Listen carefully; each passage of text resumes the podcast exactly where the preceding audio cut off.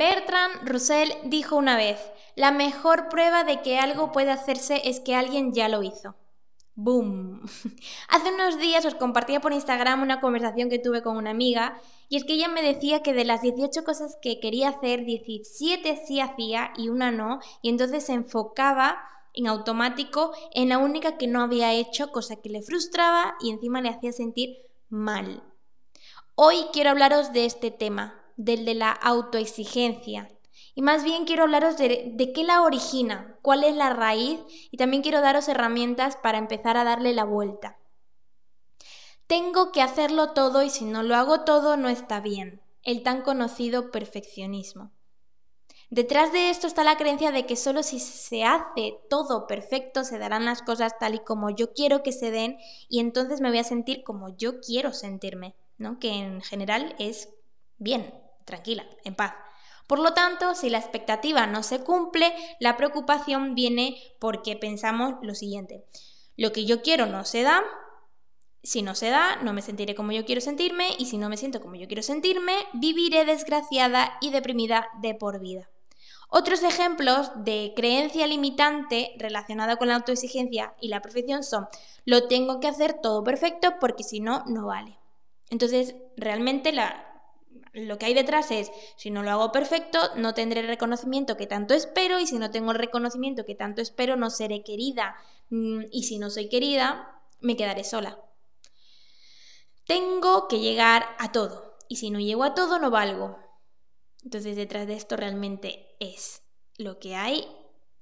Si no valgo, no seré nadie en la vida y si no soy nadie en la vida, seré eternamente infeliz.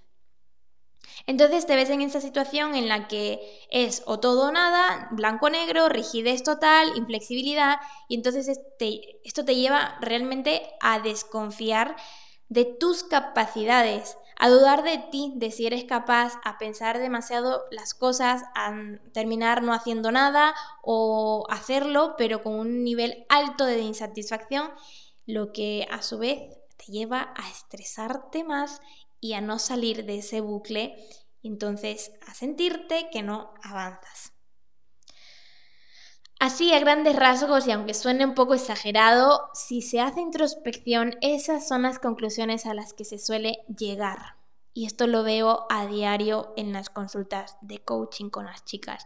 Y es que, bueno, sí, yo soy perfeccionista, yo me autoexijo, pero ¿a qué precio? ¿Qué es lo que está moviendo todo eso? Y si se hace introspección, a lo que se llega es, por lo general, un miedo. Y tened en cuenta que la mente exagera y hace más grandes las cosas de lo que son, pero por lo general las preocupaciones siempre van a terminar relacionándose con el miedo a no ser querida, el miedo a no ser suficiente, el miedo a quedarse sola, el miedo a no ser nadie en la vida, el miedo a ser infeliz, el miedo a, no tener reconocimiento de nadie, a ser un cero a la izquierda. Entonces, nada es suficientemente bueno desde el punto de vista de la mente y vives en esa búsqueda constante de la perfección, pero no se da. Entonces, al no darse, sientes que la situación te supera, que vives en un fracaso continuo y que toda la culpa es tuya. Cada vez que no se cumple la expectativa que tenías, te frustras y esto te estresa, te cuestionas entonces tu valía, te estresas aún más, este estrés puede somatizarse en tu vida en forma de ansiedad, de falta de sueño, de obsesión, miedos que paralizan, bruxismo, cansancio constante, entre otras somatizaciones, y además tu creatividad se bloquea porque estás en estado de alerta y la probabilidad de que te sientas satisfecha cada vez es más nula. Como podéis ver, todo empieza con un pensamiento catastrófico, por lo general, que origina toda una trama de suspense, de terror y en este punto le estamos dejando manejar a la mente. Le dejamos a ella toda la responsabilidad porque el concepto que tienes de ti misma con respecto a cualquier actividad es pobre, es débil.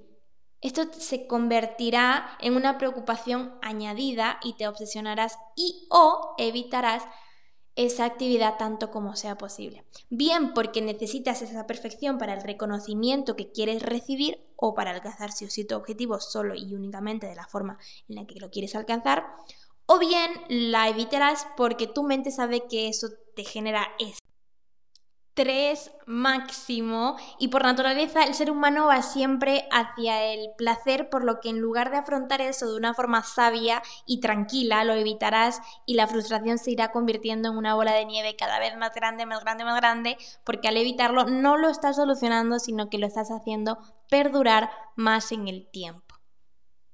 El diagnóstico es el siguiente. 1 hay autoexigencia porque te has olvidado de que tu poder personal te pertenece a ti y está en ti. Y lo que pasa con la autoexigencia es que tu poder personal no está en tus manos, sino en las de tu mente. Y si la mente tiene una imagen insuficiente de ti por, el cúmulo de malas experiencias que hayas tenido, pensar en automático que no puedes hacer frente a lo que te propones y como ella siempre busca protegerte, te va a guiar hacia la perfección, porque entiende que al hacer las cosas de manera perfecta te sentirás mejor, tendrás lo que quieres y estarás a salvo, feliz y todo el mundo de yupi. Dos, a raíz del punto anterior hay insatisfacción y frustración porque hay desconexión.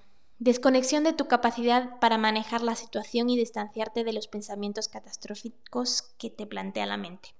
Y en realidad hay desconexión de tu sabiduría interna, de realmente de, quién eres, 3. Sin claridad y dirección vamos como pollos sin cabeza por la vida y estamos a todo y a nada y a todo le damos prioridad menos a lo que realmente hemos de dársela. Entonces al hacer introspección y un trabajo de autoconocimiento podrás darte cuenta de que lo que realmente importa, no importa, y lo que importa no sabías ni que importaba. Ahora bien, si me dices, bueno, Ari, ya, he comprendido todo, me parece todo súper lógico, eh, tiene todo mucho sentido, pero ¿cómo hago para cambiarlo? Y como os dije antes, todo empieza por un pensamiento catastrófico, por lo tanto, yo os recomiendo que empezarais por ahí. Así que aquí va la solución.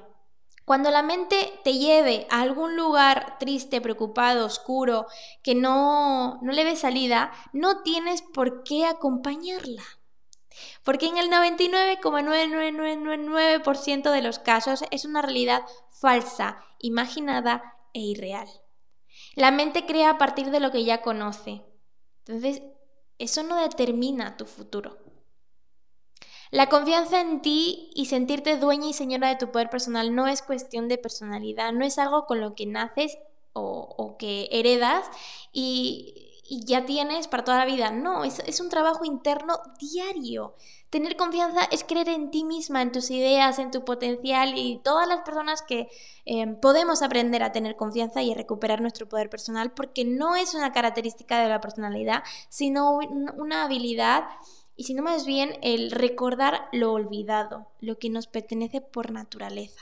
Y la confianza se gana cuando haces desde el disfrute y con valentía aquello que te saca de la zona de confort y que te hacen ver que sí eres capaz cuando lo logras, que te hacen sentir que eres capaz. Son esos momentos cuando desbloqueas habilidades que tenías dormidas y eso te hace ganar confianza y cuantos más actos de valentía practiques, más confianza tendrás en ti misma. Incluso cuando lo que quieras hacer te dé como miedo máximo.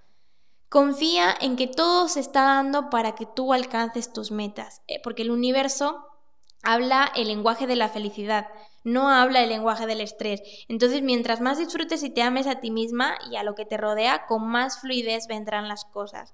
Y sabiendo esto, te comparto una de mis frases que me guía ahora mismo y últimamente, que es la siguiente. Si supieras todo lo bonito que se viene, no te estarías estresando ahora mismo. Rumi dijo una vez, hay una voz que no necesita de palabras, escúchala. Y esa voz, yo os digo que es vuestra parte sabia, es vuestra sabiduría interna. Tu parte sabia es esa que reconoce tu poder y, tu valía, sabe que no hay nada que sea más satisfactorio que te llene tanto de confianza y de orgullo que alcanzar tus metas de la forma más armoniosa posible. Sabe que lo que es para ti está para ti, hagas lo que hagas. Sabe que vivir requiere de valentía. Tu parte sabia es la que te lleva más allá de la expectativa, de las dudas, de las frustraciones, de las preocupaciones y de los miedos. Sabe que las grandes cosas, o mejor dicho, que los grandes cambios se alcanzan más fácilmente gracias a los pequeños cambios diarios. Es sabia porque sale de la dualidad, ese invento de la sociedad para controlar, eso, eso que, que nos controla tanto y que tiene que ver con lo que está correcto, con lo que está incorrecto, con lo que está bien, con lo que está mal. ¿Quién determina qué es lo correcto, lo incorrecto? Para, para ti puede ser correcto una cosa, para mí otra. Y eso está bien. Entonces, nuestra parte sabia lo que hace es que ve al ego como una bonita herramienta para su beneficio, nuestro beneficio propio. Entonces, como puedes ver, tu parte sabia es la dueña y señora de tu existencia. No titubea y encima se enfoca en guiarte hacia tu libertad, porque sabe que todos sabemos qué hacer, porque solamente es cuestión de escuchar de escucharte. Aquí te comparto seis claves para empezar a cambiar esta autoexigencia por paz mental, física, emocional, em, espiritual y de todas las maneras habidas y por haber. Uno, comienza por cambiar tu diálogo interno. Empieza a hablar de forma que seas tu propio sostén, pero confiando ciegamente en tu palabra sin cuestionar lo que dices y sin dudar de ti. Aquí te servirá mucho la pregunta siguiente que es tal que así. ¿Cómo conseguí sentirme tan segura y en paz, libre de dudas y de miedos, por ejemplo? Así la mente se pone a buscar y a darte ideas para que te sientas así. Dos, Suelta la expectativa y hazle espacio a la equivocación, a la improvisación, a la flexibilidad y entonces enfócate en disfrutar del proceso en lugar de perder el tiempo enfocándote en el resultado. Fíjate que cuando te enfocas en un único resultado, lo que en realidad estás haciendo es cerrarte a las infinitas posibilidades que te tiene el universo. Estás bloqueando tu abundancia. Una cosa es tener el, deseo de alcanzar un objetivo, trabajar por él a diario, soltando el resultado y pidiendo al universo que, que te dé eso o algo muchísimo mejor. Y otra cosa es tener una expectativa rígida e inflexible que te genera estrés, ansiedad y que te mantiene en bucle en, esa, en ese estancamiento. 3. De los objetivos que te has propuesto, saca mini objetivos, chiquititos, chiquititos, chiquititos, razonables, específicos, alcanzables, que te ayuden a, como a diario, acercarte a tu objetivo mayor. Ten claro hacia dónde vas y organízate de forma que a diario tus actividades estén enfocadas en algo más grande que te llene de satisfacción, que te haga vibrar por dentro. 4. Crea un pensamiento ancla que te empodere en esos momentos en los que te ves siendo revolcada por, por, la ola y relaciona ese pensamiento ancla con aquello que ya has logrado en la vida y que te llena de como de orgullo máximo. Recuérdate que la que lleva el timón eres tú no la mente, no el exterior. Recuérdate que eres capaz de manejar la situación sabiamente sin entrar a trapo con la mente o sentirte superada por la situación, porque como vimos antes, lo que nos lleva a pensar que la situación nos supera y que no podemos con ella son los pensamientos que tenemos sobre la situación, que en el 99,9% de las situaciones no son reales. Y aquí viene una técnica clave, que es el punto 5 usa la técnica de los 5 segundos.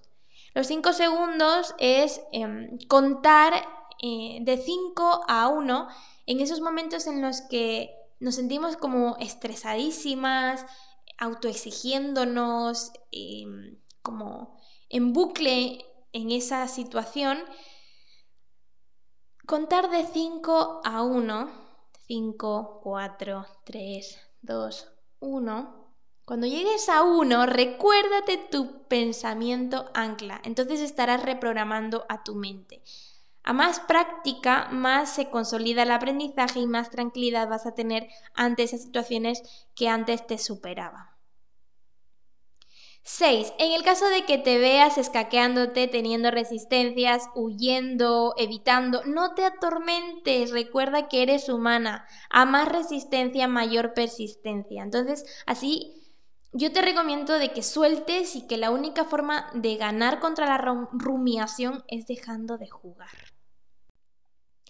Y en relación con el episodio de hoy, entrena tu mente o te entrenará ella a ti. Os quiero recordar que el próximo 2 y 5 de diciembre llevaré a cabo el próximo mm, taller Productividad Femenina en el que trabajaremos la gestión del tiempo, la frustración, la autoexigencia más a fondo. También veremos cómo afecta la ciclicidad femenina en la productividad y llevaremos a cabo actividades y ejercicios que nos darán claridad y dirección para trabajar esa parte sabia interna de cada una. Y mm, por otro lado, también os quiero recordar que desde el viernes 20 hasta el viernes próximo 27 Tendré en la página web activa la oferta y el descuento sobre el Black Friday en los dos cursos online que están activos, que es la masterclass Sentir para Sanar y el curso online de Encantada de Volver a Verme. En ambos podéis trabajar las creencias limitantes, en, ambos podéis trabajar este trabajo interno del autoconocimiento, del diálogo interno, de, de trabajar esa paz interior.